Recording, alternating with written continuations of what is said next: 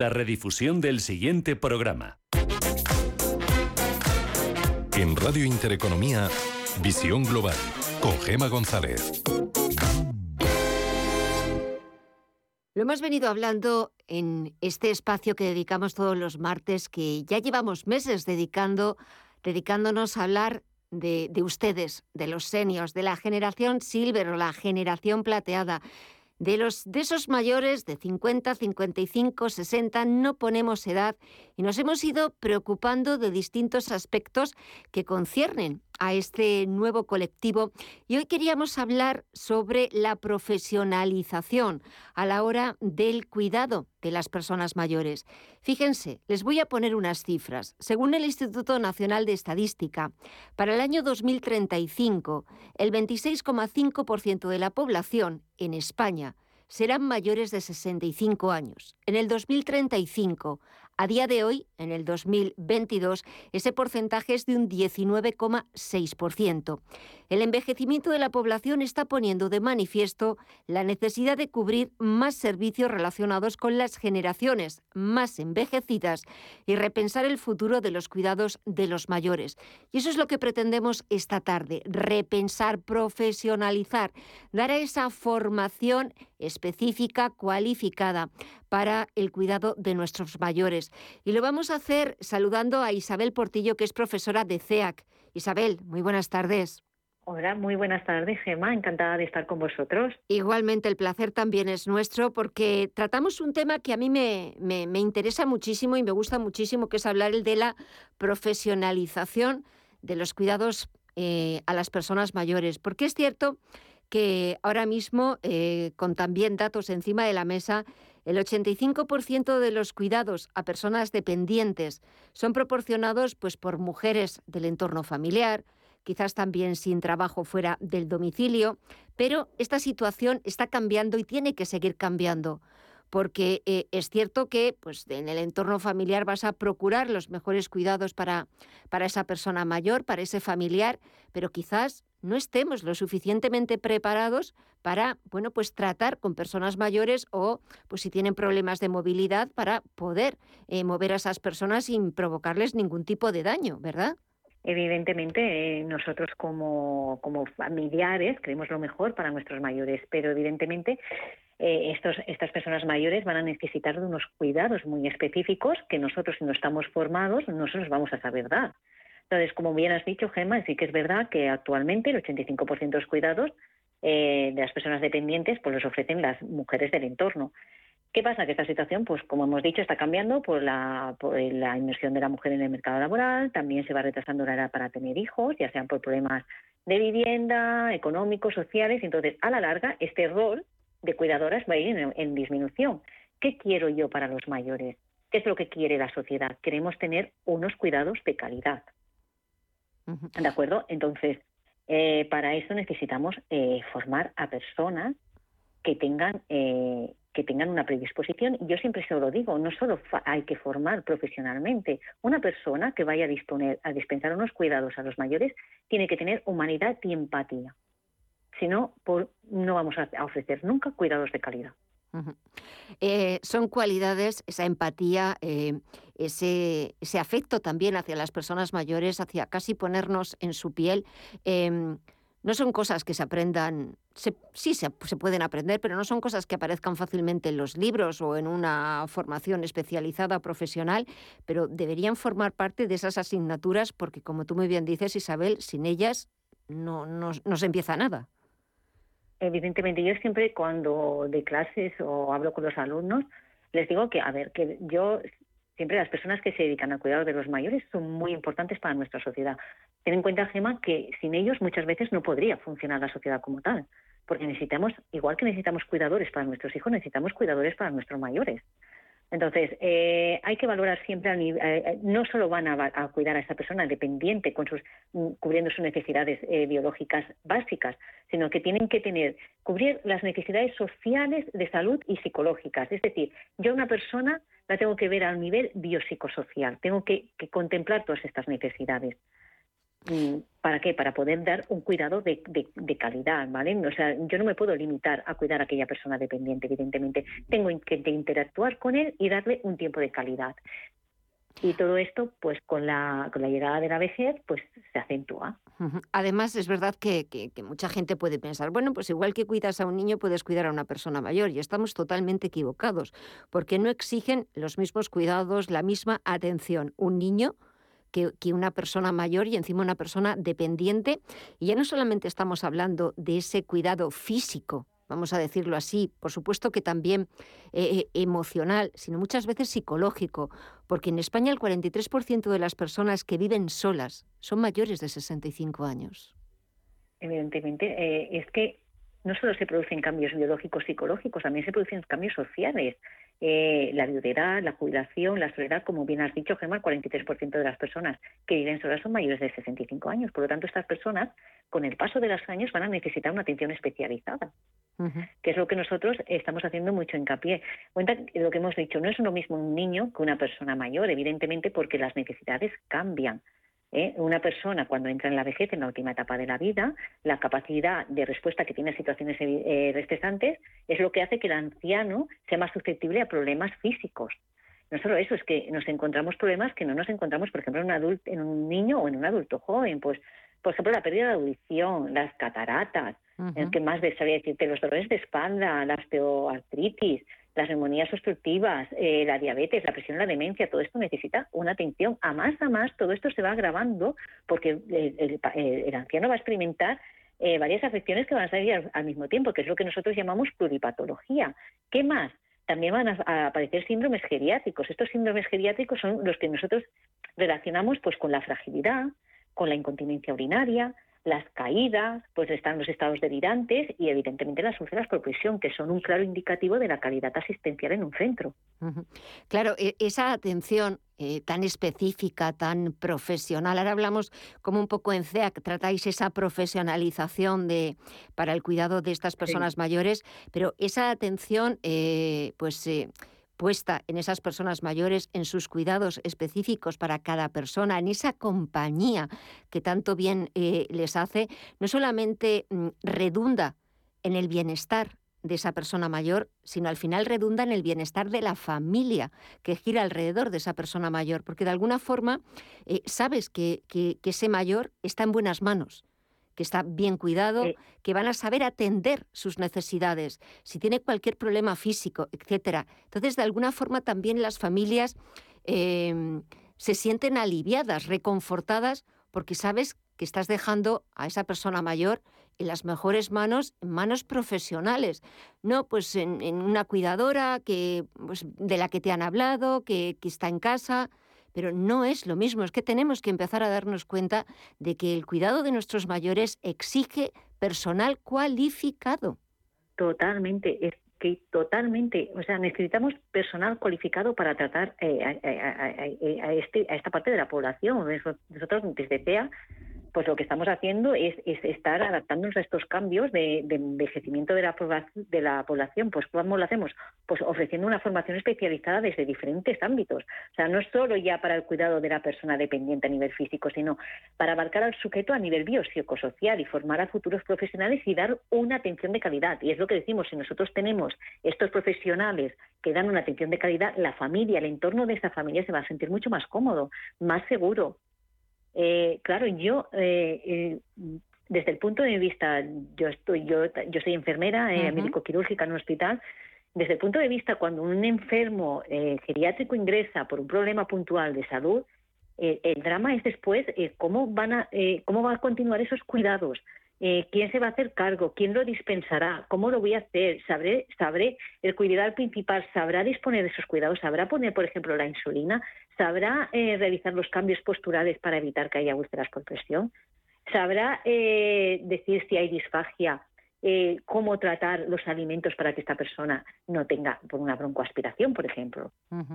Entonces yo creo que son temas muy importantes. Nosotros también lo que estamos lo que estamos hablando es que es igual que desde la Unión Europea es dar mucho mucho hincapié en las nuevas tecnologías, por como ejemplo la la, telemedicina, ¿vale? La teleasistencia.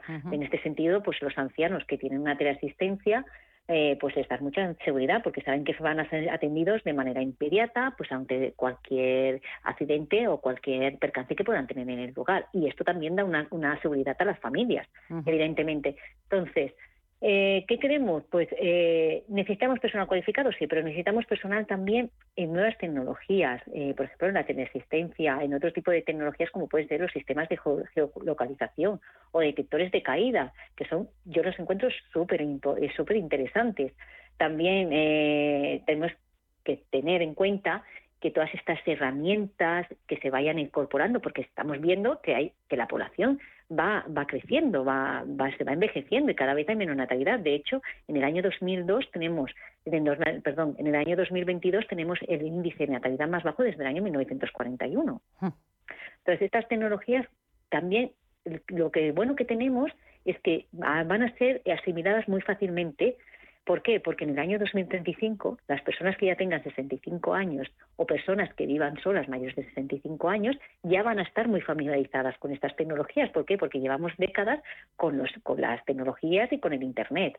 Entonces, va a ser muy fácil incorporado en el día a día y esto va a dar mucha seguridad. Nosotros como centro lo vemos como una visión de futuro eh, muy inteligente y muy necesaria. Pues Isabel Portillo, profesora de CEAC, muchísimas gracias por aportarnos esa visión, por aportarnos también ese, ese futuro y esas eh, tecnologías aplicadas a un sector tan importante para el beneficio de toda una sociedad, que es el cuidado de los mayores, a través em, de ofrecer cursos, de formar a futuros profesionales perfectamente cualificados. Isabel, me ha encantado charlar contigo, muchísimas gracias. Encantada de haber charlado contigo, Gemma, y encantada de haber puesto mi granito de arena. Ha sido un granito de arena estupendo y magnífico. Muchísimas gracias por hablarnos de, ese otro punto de vista, del punto de vista de la formación del personal profesionalizado en el cuidado de mayores. Hablaremos en próximas ocasiones. Isabel, un placer. Buenas tardes. Pues Hasta pronto. Un placer. Muchísimas gracias Adiós. a vosotros. Adiós. Curiosidades en Visión Global. Vamos con otro concepto que nos ayuda a entender mejor cómo funcionan algunos de los procesos económicos que normalmente manejamos, y es el de la indexación que consiste en vincular el tipo de interés aplicado a una operación de crédito o depósito a la remuneración de un instrumento financiero o a un índice determinado, como puede ser, por ejemplo, el IPC, el índice de la bolsa o el Euribor. Explicado en otras palabras, indexar significa que si se estima que las pensiones suban conforme al IPC, esto quiere decir que si la inflación sube un 2%, pues las pensiones también tendrán que aumentar su valor un 2%. La práctica indexadora tiende a ser más generalizada en economías donde la inestabilidad macroeconómica, en particular una elevada inflación, erosiona el poder adquisitivo de los valores monetarios. La indexación, por tanto, tiende a generar una inflación más elevada y favorece su persistencia en el tiempo, aun cuando desaparezca la causa inicial que generó el incremento de precios. Desde un punto de vista macroeconómico existen cuatro categorías principales de indexación. Indexación salarial, de tasas de instrumentos financieros, de tasas impositivas e indexación de tipos de cambio. Los primeros tres están indexados por inflación.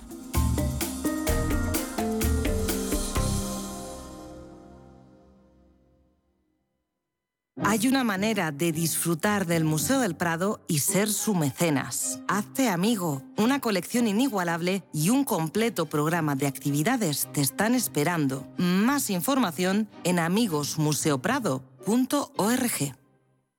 ¿Estás buscando un broker para operar en el mercado americano? eBroker te ofrece tiempo real gratuito, garantías intradía y comisiones muy competitivas en futuros y opciones de CME Group. Prueba nuestra cuenta demo gratis. ebroker.es. Reinventando el trading. Producto financiero que no es sencillo y puede ser difícil de comprender.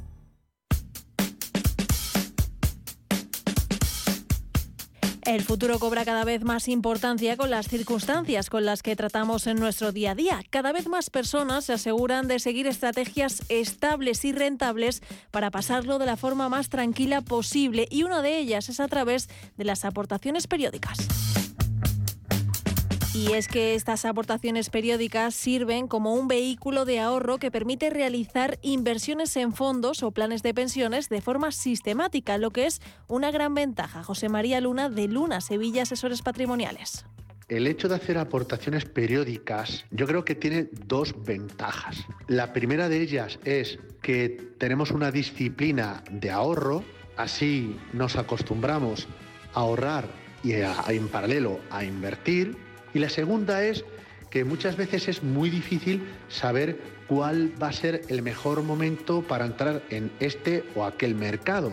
Y de esa forma sea un único producto o una cesta multiproducto o un producto que es multiactivo, que tiene deuda, tiene bolsa, etcétera, etcétera. Entonces, cogemos distintos precios de distintos momentos de tiempo, con lo cual, pues bueno, puede ser mejores o peores, pero de esta manera no arriesgamos toda la aportación a un único momento con las aportaciones periódicas podemos beneficiarnos del interés compuesto, pero hay más puntos favorables.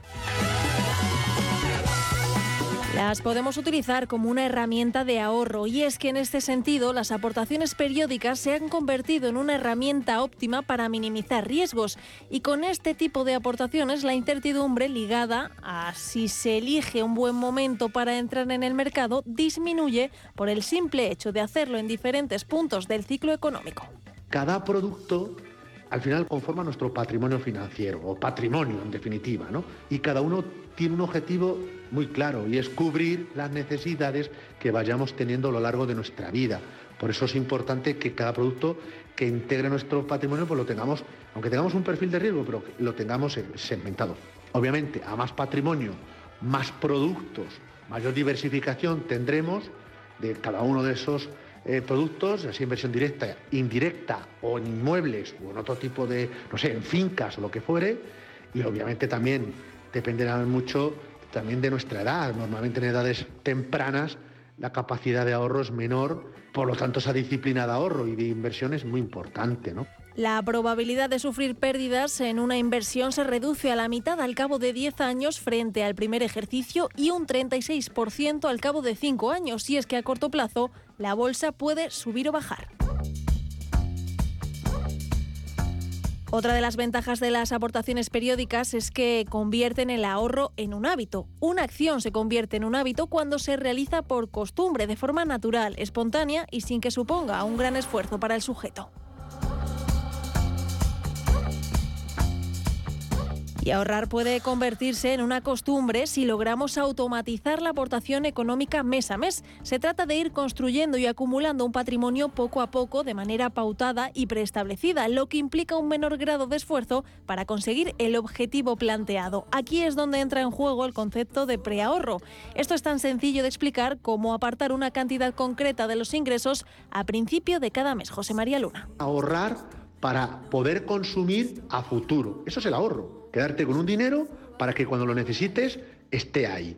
¿Por qué se considera en todo caso ahorro? Porque no lo has destinado a consumo inminente, inmediato, sino que lo has pospuesto la decisión de consumo a un futuro, que puede ser de semanas, de meses, de años, dependiendo de esa planificación financiera. Por eso, en todo caso, se le considera que como lo inviertes, no lo gastas, aunque también hay algún que otro contra, y es que nuestro cerebro querrá beneficios en el corto plazo, algo que es muy complicado, y se sumará la dificultad que va asociada a la toma de decisiones financieras, y especialmente la de invertir.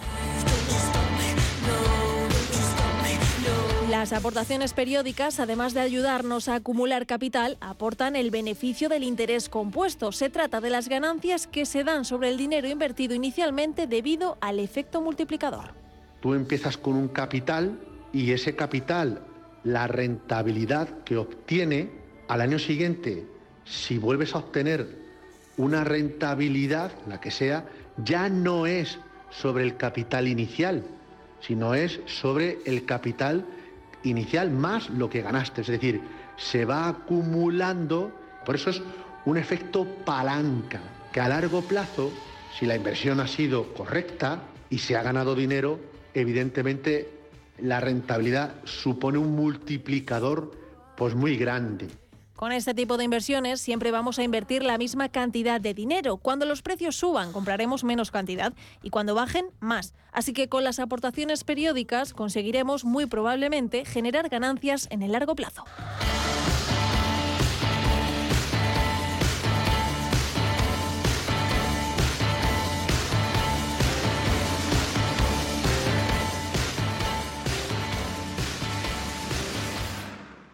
¿Es usted un perjudicado por la debacle del Banco Popular? Sepa que la vía civil está bloqueada tras la sentencia del Tribunal de Justicia Europeo. En Durán y Durán Abogados tenemos una alternativa a través de la vía penal. Si es usted un afectado y desea seguir luchando por la recuperación de su inversión, llámenos al 983 3020 o entre en duranyduránabogados.com. Le ayudaremos. Cuidado con la sopa que quema. Siempre hay alguien que cuida de ti. En Autocontrol, anunciantes, agencias y medios, llevamos 25 años trabajando por una publicidad responsable. Campaña financiada por el Programa de Consumidores 2014-2020 de la Unión Europea. ¿Qué le diría Cervantes al presidente del gobierno? ¿O Voltaire a la oposición? Descúbrelo junto a toda la actividad cultural en el Marcapáginas, en Radio Intereconomía. Todos los martes a las 10 de la noche, el Marcapáginas, con David Felipe Arranz. Porque la cultura también podría ser divertida. En Radio Intereconomía, Visión Global, con Gema González. Cuando falta poquito menos eh, de un mes para que despidamos 2022, es fundamental realizar un balance de nuestro ejercicio fiscal para conocer si es posible realizar alguna operación que ayude a obtener una rebaja fiscal y sacar el máximo partido a la economía. Para buscar esas ventajas fiscales antes de fin de año, como la vivienda habitual, los planes de pensiones, los donativos, quien mejor nos va a ayudar a conseguir estas ventajas fiscales son los abogados de Legalitas. Y por ello hemos invitado esta tarde a Nuria Díez. Nuria, muy buenas tardes. Hola, muy buenas tardes. ¿Qué tal? Es cierto que llega ya este mes de diciembre y parece que enseguida nos ponemos el chip pensando en la declaración de la renta del año que viene, en que se nos acaba el ejercicio 2022 y en qué podemos hacer para intentar conseguir alguna ventajita fiscal que nos ayude de cara a la próxima declaración. ¿Por dónde quieres que empecemos? Bueno, pues eh, vamos a ver, podemos empezar, si te parece, por la parte de vivienda, que yo creo que es la más interesante y que, bueno, pues la que mm, en realidad más afecta a un mayor número de personas, con lo cual, si te parece, pues podemos empezar por ahí. Pues venga, empecemos por ahí. Bueno, pues como muy bien comentas, la verdad es que llegados estos, estos meses, este mes en concreto, pues es verdad que es muy habitual pues que la gente nos llame para ver cómo mejorar la fiscalidad. Entonces, entre las cosas que nosotros, eh, los consejos que nosotros solemos dar está eh, los que tienen que ver con la vivienda. Entonces, dentro de la vivienda, bueno, pues yo distinguiría dos partes, ¿no? Que sería uno lo que es la propia deducción en sí por vivienda habitual, que es una deducción que afortunadamente tienen algunos porque otros no, es decir, para personas que hayan comprado la vivienda antes del año 13 y hayan deducido por ella en los ejercicios anteriores pues esa gente tiene, esos contribuyentes tienen la posibilidad de practicar, bueno, pues una deducción. Entonces, ¿qué se les aconseja? Bueno, pues ahora con la subida de los intereses y demás, es más probable que lleguen al límite, pero si no han llegado al límite, que está en 9.040 de amortización, se les recomienda que hagan una pequeña aportación para llegar a ese límite. Es decir, que si una persona, por ejemplo, en total ha aportado, pues no sé, me invento, eh, 5.000 euros, pues eh, sería interesante que aportase hasta 9.040 para que se pueda deducir el máximo. Si no puede ser, pues que al menos aporte un poquito más para que se deduzca un poquito más.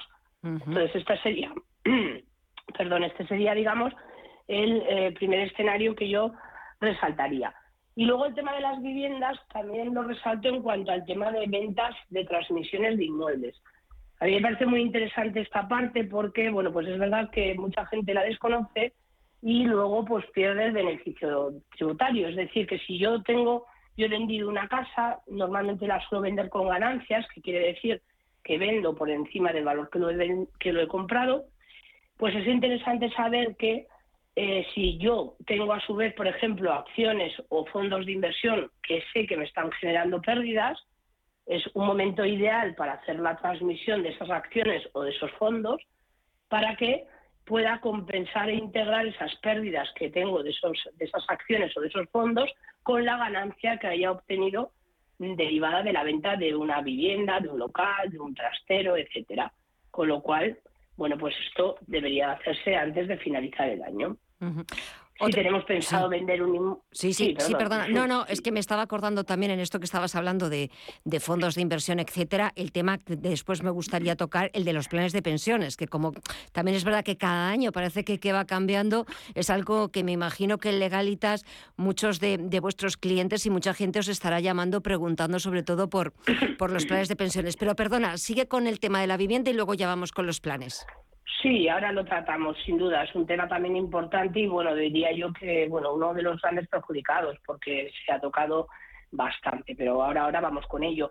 Bueno, quería finalizar el tema de la vivienda, pues un poco para explicar que también si hay una persona que está interesada en vender un inmueble y tiene más de 65 años y no su vivienda habitual, pues hay una posibilidad de que esa ganancia le pueda quedar exenta si reinvierte en lo que se llama una renta vitalicia que bueno, pues es un producto financiero que lo que hace es complementar su jubilación y de ese modo, bueno, pues eh, hay unos límites, unos requisitos y hace que esa ganancia quede exenta. Por otro lado, también si realmente voy a mm, tengo intención de vender mi vivienda habitual y bueno, pues ya hablaba con una clienta que precisamente estaba a punto de cumplir los 65 y la iba a vender esta misma semana. Entonces, lo que yo le he recomendado es no, tiene que esperar a que cumpla los 65 años para que la venta de esa vivienda, si es vivienda habitual, le quede exenta.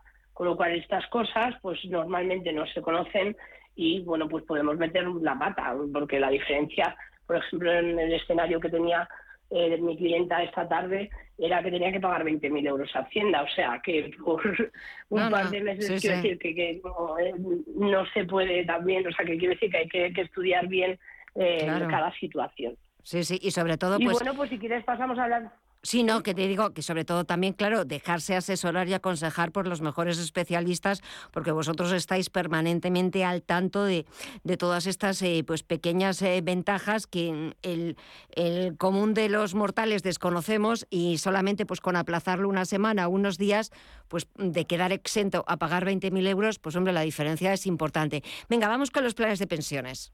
Sí, claro que sí. Pues vamos a ver. Pues bueno, los planes de pensiones, como decía antes, realmente ha sido uno de los productos que más ha salido perjudicado en los últimos años, porque es verdad que se ha tocado bastante y entonces ya no tiene los beneficios que tenían. A ver, los planes de pensiones es verdad que siempre se han vendido como productos que mejoran mucho la fiscalidad, pero tienen un pequeño eh, hándicap y esto no siempre se explica.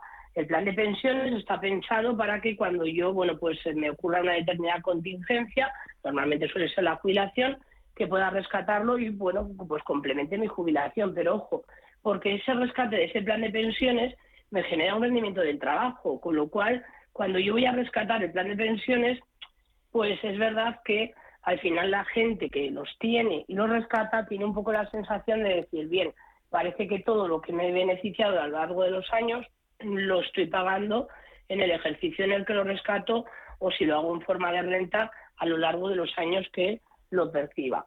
No es así, porque tener un plan de pensiones, pues, eh, a ver, eh, haciendo el cálculo siempre va a salir beneficioso, pero sí es verdad que hay que tener en cuenta que cuando se rescate genera eh, esa tributación.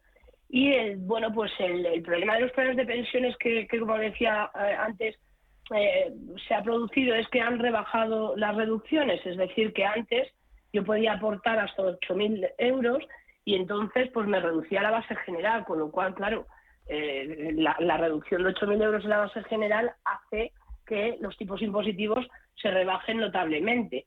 Sin embargo, ahora, pues realmente ese límite eh, se ha rebajado a 1.500 euros. En realidad, eh, se puede aplicar en la menor de dos cantidades, o bien el 30% de la suma de los rendimientos netos de trabajo y de actividades económicas, o los 1.500 euros anuales. Entonces, sí que es cierto que es una ventaja tener un plan de pensiones y aplicar esta reducción, pero no es tan llamativa como en años anteriores. Entonces, llama mucha gente preguntando si les compensa hacer estas aportaciones.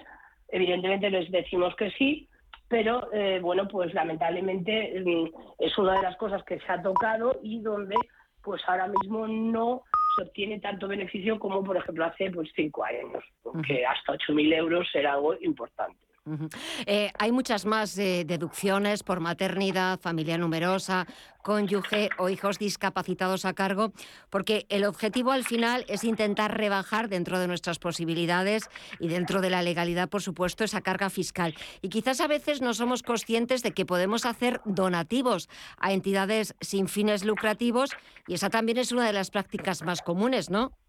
Sí, sin duda, efectivamente. Es decir, que bueno, dentro de las deducciones por donativos, pues es verdad que yo sí que resalto pues que hay mucha gente que, bueno, pues de manera eh, completamente altruista lo que hace es, eh, eh, bueno, pues dar dinero a cualquier tipo de ONG, etcétera. A ver, no todas están contempladas del mismo modo, ni todas son exactamente iguales, ni son las mismas deducciones, pero sí que es verdad que si hacemos aportaciones a cualquier entidad sin ánimo de lucro y que esté dentro de la ley del mecenazgo, pues vamos a tener una ventaja una deducción en nuestra renta. Entonces, lo que sí que, mm, y esto recalcamos mucho a nuestros clientes, es el hecho de que eh, se dé un documento por parte de la entidad, de la asociación, fundación, etcétera, en el que se especifique el donativo que se ha eh, dado, la persona que lo ha hecho y la justificación documental de que eso se ha hecho, es decir, la transferencia bancaria donde se vea que se ha transmitido ese dinero.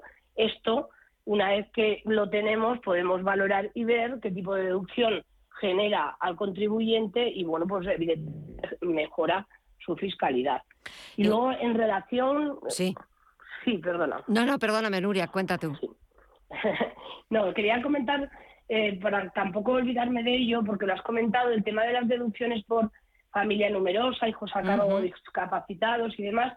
Esto es un tema muy interesante porque un poco vuelvo a lo mismo, es decir, no todo el mundo lo conoce. Es verdad que, mm, bueno, pues sí que se ha fomentado, o sea, sí que es verdad que se ha publicitado, pero no eh, todo lo que debería. Todavía sigue habiendo mucha gente que tiene derecho a tipo de deducciones y que no se beneficia de ellas. Entonces queremos también hacernos eco de ellas, de que existen deducciones cuando pues tenemos hijos que están discapacitados a cargo o bien si tenemos un cónyuge que también está discapacitado y mm, no cobra más de 8.000 euros excluidas las rentas exentas, tenemos un beneficio que, bueno, pues al final lo que hace es que eh, nuestra renta nos devuelva más dinero, que en definitiva es un poco lo que todos buscamos, ¿no? Que al final se va a devolver lo máximo posible, claro. Exacto, eso es de lo que se trata. Eh, y gracias, eh, Nuria Díaz, abogado de Legalitas, por recordarnos eh, bueno, pues todos estos temas de los que hemos ido hablando y que tenemos que seguir detallando próximamente, porque todavía, nada, acabamos de empezar este mes de diciembre, tenemos todavía un poquito de margen y un poquito más de tiempo para, para poner en práctica todas esas deducciones, muchas conocidas, muchas desconocidas, como también las aportaciones a sindicatos y o colegios profesionales las deducciones de autónomos, las costas procesales, pero lo iremos viendo en próximas ocasiones. Nuria Diez, abogada de Legalitas, gracias como siempre por vuestra atención y hasta pronto. Un fuerte abrazo. Encantada, muchas gracias a vosotros. A ti, adiós. Curiosidades en visión global. El salario, qué bonita palabra, sobre todo a final de mes cuando llega la querida nómina. Su sinónimo principal es el sueldo y tiene un origen bastante curioso. Su historia es fascinante, se remonta hasta la antigua Roma. En los tiempos de los romanos, la sal se utilizaba para construir un camino llamado la Vía Salaria y los soldados que cuidaban esta ruta recibían como pago un salario argentum o agregado de sal, que con el tiempo dio origen a la palabra salario. A día de hoy se ha convertido en una palabra mucho más compleja que si salario base, salario neto, salario bruto. Aquí te ayudamos a diferenciarlos. El salario base es lo que se cobra por tu convenio laboral o la cantidad que pactes con tu empresa. Depende de tu profesión, esta cantidad solo representa cerca del 70% de tu remuneración, así que tienes que sumarle otras aportaciones económicas como pagas extraordinarias o bonus laborales para saber cómo es tu salario total. El salario bruto junto al salario base más esas pagas extraordinarias primas y este salario se emite sin ningún tipo de deducción fiscal que aún queda por descontar una parte importante que descuenta organismos como Hacienda. Y es el salario que más contentos nos pone, el que llega a la cuenta bancaria cuando se han deducido las cotizaciones y retenciones del salario bruto a la seguridad social. Se trata del salario neto, es la cantidad exacta que llevas cada mes y que te ayuda a pagar tu hipoteca, tus facturas fijas como la luz, internet o el agua. Vamos, el salario real real. Existen otros tipos de salarios como el salario en especie, un complemento que ofrecen las empresas en forma de ticket gourmet o guarderías para favorecer la conciliación laboral. Ahora ya sabes todo lo que hay que saber sobre el salario, un concepto que nos ayuda a darnos cuenta de cómo es nuestra realidad económica en el día a día.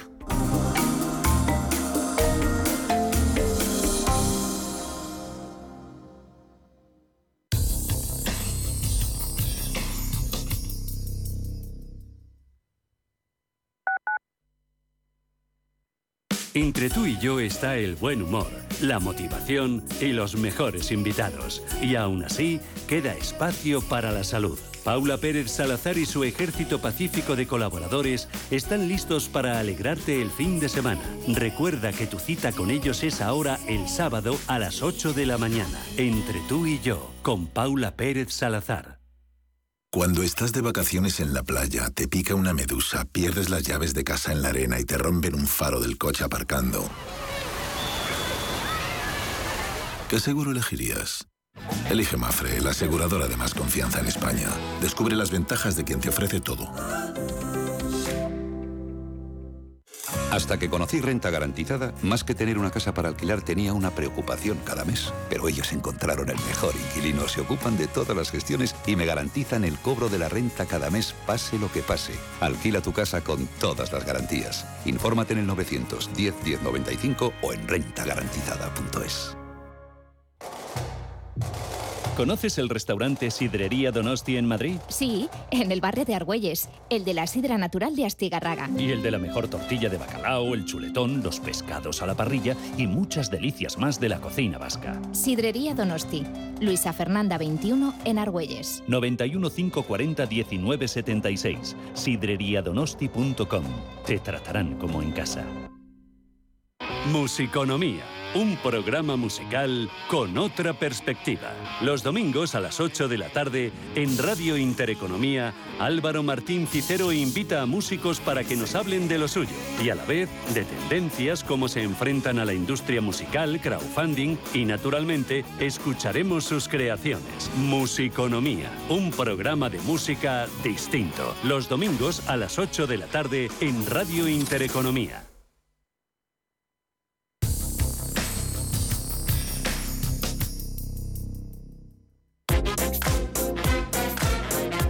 Radio Intereconomía, Visión Global, con Gema González. ¿Sabían que solo 4 de cada 10 empleados ha recibido formación sobre ciberseguridad por parte de su empresa? Es una de las principales conclusiones del último informe de Infojob sobre ciberseguridad solo el 38% de los trabajadores ha recibido algún tipo de formación o información acerca de la ciberseguridad por parte de su empresa y los que teletrabajan son quienes la han recibido en mayor medida, un 57%, frente al 33% de los que trabajan de forma presencial. Vamos a profundizar en estas conclusiones de este último informe de Infojobs sobre ciberseguridad con Mónica Pérez, que es la directora de comunicación y estudios de Infojobs. Mónica, muy buenas tardes. Hola, buenas tardes. Bueno, esa es una de las principales conclusiones. Cuatro de cada diez empleados ha recibido formación sobre ciberseguridad por parte de su empresa.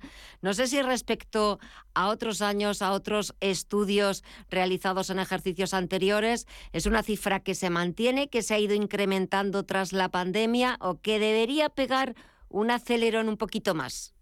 Bien, pues lo cierto es que precisamente lo que es la pregunta de la formación en, en concreto no la, no la tenemos de ediciones pasadas, pero, pero sí que podemos tener algunas eh, conclusiones ¿no? por, por algunas otras cuestiones que sí hemos venido consultando ¿no? en relación al tema de la ciberseguridad. Es cierto que eh, en el año 2020 sí que es cuando que irrumpe también y, coincide ¿no? con el tema de la pandemia y la necesidad, sobre todo, de para mantener la actividad trabajar en, remoto. Y ahí hubo un salto bastante importante y, sobre todo, mayor conciencia o preocupación.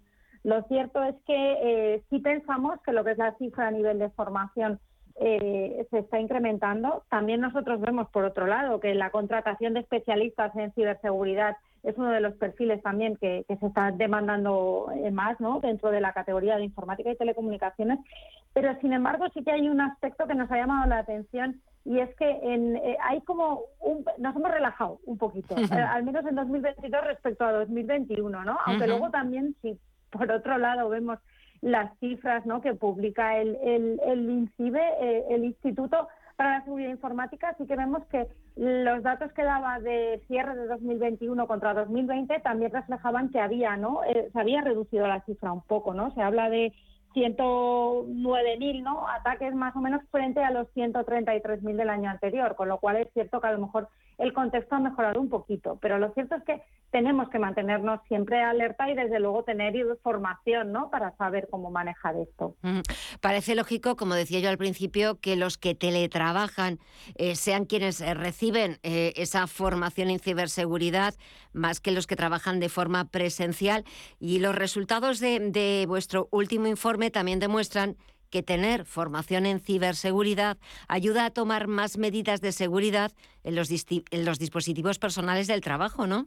Así es, esta es una de las de las medidas que, más se mencionan, ¿no? Y también algo que es muy importante es que la formación también nos ayuda a ser más conscientes de posibles riesgos, porque otra otra de las conclusiones. Que, que, que se da es que precisamente los que están formados en, en, seguridad, etcétera, son más conscientes de haber recibido un, ciberataque frente a aquellos que no, que no están formados, ¿no? Y desde luego, pues todo el tema de los dispositivos personales vinculados, nosotros lo que hemos evaluado es en el ámbito laboral, pero también esto es muy importante ¿no? para el uso que hacemos nosotros en nuestra día a día y la seguridad de nuestros datos personales en cualquier gestión.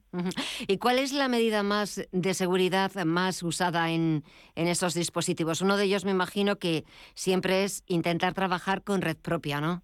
Así es, esta es la principal, ¿no? La que se da como la, la, medida más habitual, sobre todo en el ámbito del trabajo, ¿no? Es la principal recomendación, el utilizar redes privadas, redes seguras y no redes públicas, ¿no? Para, para trabajar. Luego, por otro lado, la segunda, ¿no? Y que se da, y esta es la, la más importante, sobre todo la mayor recomendación para los que teletrabajan, es el tema del uso de contraseñas seguras y dinámicas, ¿no? Que que sepamos que, que, que, que, se pueden cambiar y que también son de difícil ¿no? reconocimiento. Y luego, en tercer lugar, lo que comentábamos hace un momento, ¿no? el tema de la protección de los dispositivos, pues probablemente pues con, con la utilización de softwares e, específicos.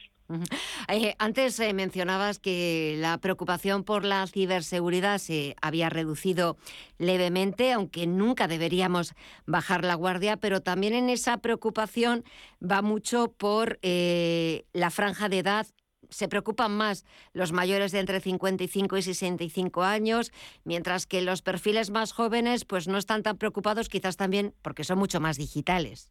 Sí, nosotros lo cierto es que esta es la, conclusión, ¿no? Viendo los datos lo que vemos. Es verdad que en el tramo ¿no? de, de 55 a 65 años la preocupación es, es bastante mayor, alcanza un 33%, sin embargo, los perfiles de 16 a 24 años pues eh, son los que en, menor proporción no confirman este hecho ¿no? de, la preocupación. Apenas alcanza el, el 20% y nosotros pues sí, ¿no? lo que pensamos es que posiblemente las eh, generaciones más jóvenes están más digitalizadas, son nativos digitales y sí que están más acostumbrados y quizá no lo perciban, pero aún así en ese sentido levantar también la mano, ¿no? Porque el tema de la seguridad es muy importante. Otra cosa es la comodidad que tengamos en, desempeñarnos, ¿no? En la utilización de los dispositivos y eso también a lo mejor puede haber influido, porque lo cierto es que hay que ser también consciente, ¿no? De los riesgos, ¿no? Que, que puede entrañar un mal uso de, de, Internet, ¿no? Eh, pues para a lo mejor hacerse pues con datos, contraseñas, etcétera. Esto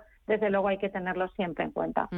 Es cierto que las generaciones más jóvenes pues eh, han nacido casi con la digitalización bajo el brazo, pueden tener una mayor sensación de seguridad, aunque eso no significa que no sean eh, proclives o no puedan recibir un ciberataque porque no hay una ciberseguridad al 100%. También según este estudio, eh, Mónica, habéis puesto de relieve que cuanto mayor es el nivel laboral del empleado, también más aumentan las preocupaciones. Así es, normalmente se tiene una perspectiva más amplia y, se tiene que analizar también más los riesgos, ¿no? Y también es nosotros lo, que estamos viendo. Desde luego, cuando si vemos los resultados en función, digamos, del nivel laboral, del nivel de responsabilidad, desde luego el nivel de concienciación, preocupación en torno a estos temas eh, va subiendo ¿no? en, en, el escalafón, pues dependiendo del ámbito de responsabilidad, lo cual también pensamos que es lógico.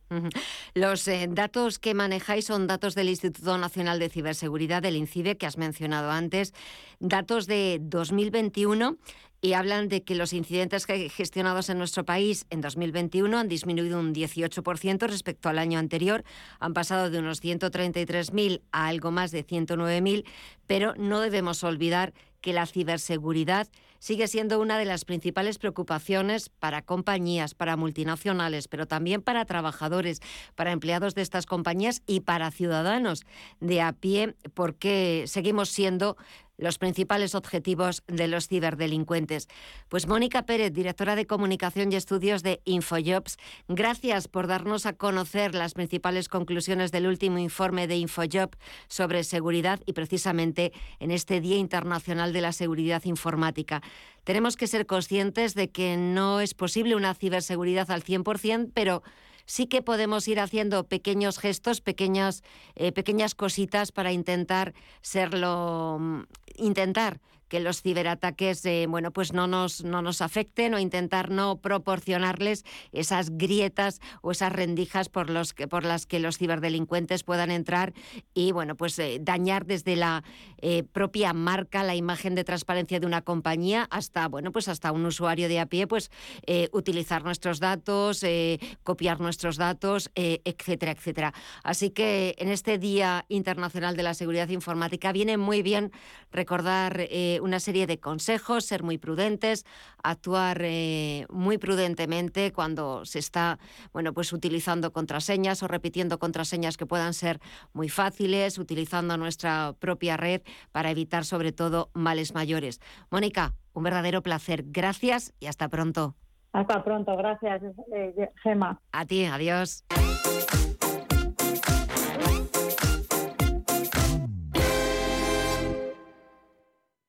Porque sabemos lo importante que es para ti ahorrar en tu compra de Navidad. En Hipercor y el supermercado El Corte Inglés te ofrecemos buenos precios toda la Navidad. Por ejemplo, con un 6x4 en todos los turrones y dulces de Navidad, El Corte Inglés y El Corte Inglés Selection. Lleva 6 y paga solo 4. Y los puedes combinar como quieras. En tienda web y Hipercor y supermercado El Corte Inglés. Nos gusta la Navidad.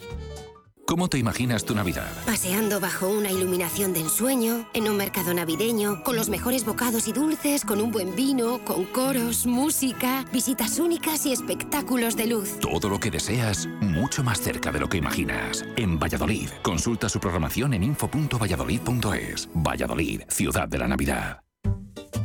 Sí. Oye, Antonio. Hombre, Emilio. ¿Estás en casa? Sí. Me paso a verte. Tendrás jamón, ¿no? El jamón sí, de, de siempre, sí legado ibérico del pozo. Siempre sale bueno. qué, maravilla. O sea, ¿cómo, apetece un bocata de, legado ibérico? Mejor que sean dos, Que sean dos, sí. ¿Conoces la fiesta de la Virgen de los Pegotes? Miles de personas disfrutan cada año de esta tradición, que desde 1745 ilumina con sus antorchas las calles de Nava del Rey, en el corazón de Valladolid. En nuestra ciudad verás cómo la Virgen es piropeada en cada calle, saborearás nuestras castañas asadas, el vino rancio. Tu paladar se asomará a unas costumbres únicas, a las que esperan mesa y mantel, parada y fonda.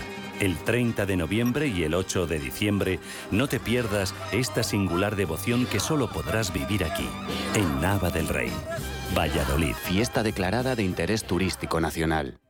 Las noches de lunes a jueves en Radio Intereconomía te convocamos a Disidencia Deportiva, un programa diferente, independiente, apasionante, disidente y deportivo. Disidencia Deportiva, de lunes a jueves a las 11 de la noche, tu tertulia de deportes en Radio Intereconomía.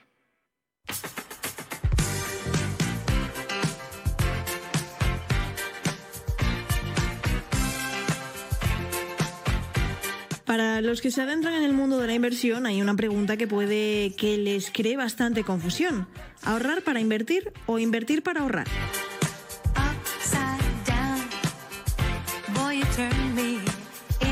Es muy habitual recomendar a una persona invertir el dinero para rentabilizarlo y así conseguir de una manera más fácil nuestros objetivos financieros. Como también es muy fácil escuchar la excusa de que no se puede invertir porque no se consigue ahorrar. Lo que nos lleva a la pregunta tan simple de ¿qué fue primero, el huevo o la gallina? David Galán, director de Bolsa General. Primero, sin duda, ahorrar para invertir, porque el ahorro, el dinero es nuestra herramienta de trabajo. Sin capital, pues no tenemos la materia prima necesaria para poder invertir en, en, los mercados. Así que, primero ahorro para invertir, pero luego ya pensando en que esa inversión, con el paso de los años y gracias al interés compuesto, pues será el ahorro que necesitaremos para una buena jubilación. Dar el paso de ahorrar a invertir no es fácil para muchos, pero lo cierto es que por poco que se pueda destinar cada mes a invertir, esa acción será la que impulse nuestro ahorro, y más en un momento de inflación como el de ahora. Javier García, director de Velaria Inversores. Para invertir nosotros necesitamos tener cierta capacidad de ahorro. Sin esa capacidad de ahorro no se puede invertir. Luego una vez que tenemos esa capacidad de ahorro, la inversión desde nuestro punto de vista es obligatoria. ¿Por qué? Porque el que ahorra y no invierte realmente no ahorra. ¿Por qué? Porque en España tenemos, en España en el mundo entero tenemos una cosa que se llama inflación, que provoca que tu poder adquisitivo se deprecie año tras año. Y la realidad es que desde el 1956 en España solo hemos tenido dos años de inflación negativa. Los últimos 20 años la inflación ha sido del 2.2%. Entonces, si nosotros vamos ahorrando y lo dejamos en cuenta corriente, significa que todos los años tenemos un impuesto del 2,2% sobre nuestro patrimonio. Lo que quiere decir que al final ahorrar y dejarlo en la cuenta corriente no termina de ser lo correcto. El IPC es clave para saber la evolución de nuestro dinero y como dice Javier García, esta evolución no es muy favorable y es que según el Instituto Nacional de Estadística, desde 2011 los precios han subido un 12,2%, por lo que ese es el porcentaje que hemos perdido de poder adquisitivo, aunque nuestra cantidad de euros no haya cambiado. Y hay que tener en cuenta que ahora la tasa interanual se ha disparado hasta un 5,4%, su nivel más alto en 29 años.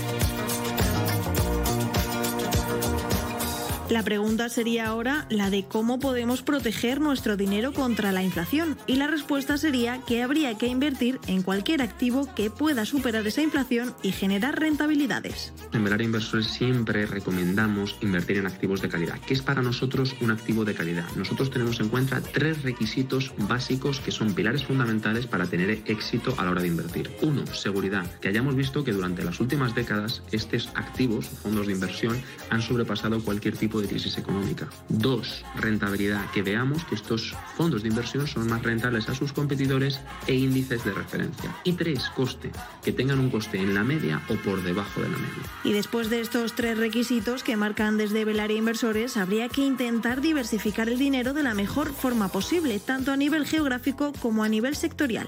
Una vez tenemos todo esto, ahora nos tenemos que encargar del ahorro, la inversión. ¿Qué capital inicial tengo y qué capacidad de ahorro mensual tengo? Una vez colocamos el capital inicial y valoramos cuánto podemos ahorrar todos los meses. Hay personas que pueden ahorrar 2.000, hay personas que pueden ahorrar 200. A partir de ahí podemos empezar a invertir. Y la clave es que sea automático, que todos los meses X cantidad se vaya a X fondos. Una vez tenemos esto, es altamente probable que tengamos éxito dentro del mercado financiero, que superemos a la inflación y que aumentemos nuestro poder adquisitivo a lo largo de los años. En muchas ocasiones este dinero invertido puede resultar mejor que la propia pensión. Y es que el ejemplo está claro, invertir para ahorrar es mucho mejor hacerlo desde joven. Chico o chica de 24 años decide invertir desde hoy 150 euros al mes y lo hace durante 10 años. Habrá ahorrado en esa década 18.000 euros, habiéndolo invertido desde el primer mes en una cartera que le dé un 6% de rentabilidad anual. Tendrá, gracias al efecto del interés compuesto, un ahorro para, por ejemplo, la jubilación de más de 182.000 euros, que aumentaría si continuase invirtiendo durante más años. En cambio, si ese mismo chico o chica decide retrasar la decisión de invertir hasta dentro de 10 años porque cree que cuando tenga 34 sí va a poder ahorrar y desde los 34 a los 67 años invierte todos los meses 150 euros en una cartera que también le dé un 6%, conseguirá al final algo más de 198.000 euros. En el primer caso, aportando 18.000 euros, consigue una ganancia neta de 164.000 euros y en el segundo tiene que hacer mayor esfuerzo de ahorro y aporta 61.200 euros, con lo que obtiene una ganancia neta de 137.600 euros.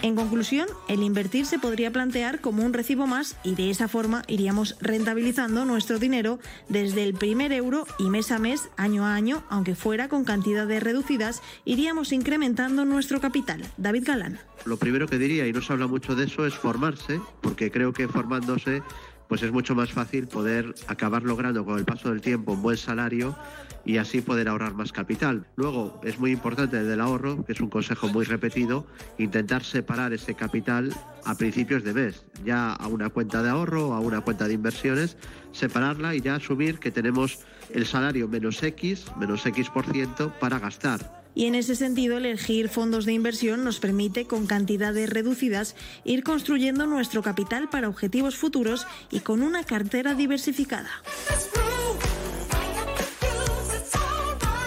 Quien algo quiere, algo le cuesta, y el ahorrar y la inversión van ligados de una forma muy estrecha en los contextos en los que vivimos.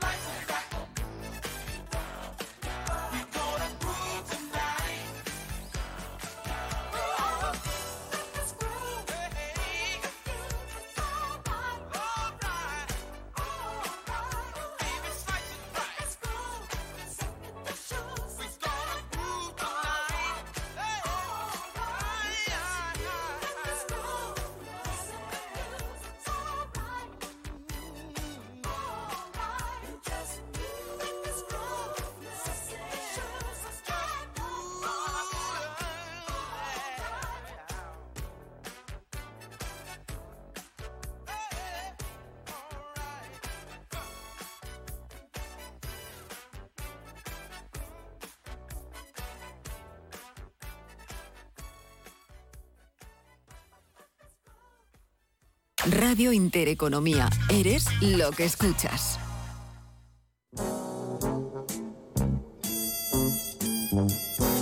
La figura de Santa Claus con la estética que ahora conocemos es una invención estadounidense del siglo XX, si bien se basó en la vida y la leyenda de San Nicolás. El nombre Santa Claus es una contracción de Sanctux Nicolaus y se refiere específicamente a San Nicolás de Bari, quien fuera obispo de Mira en el siglo IV, personaje de una enorme bondad y protector sobre todo de los niños. Actualmente se designa al mismo personaje en los distintos países como Santa Claus, Papá Noel o San Nicolás, aunque en ciertos lugares se celebra el 6 de diciembre, que fue el día en que falleció.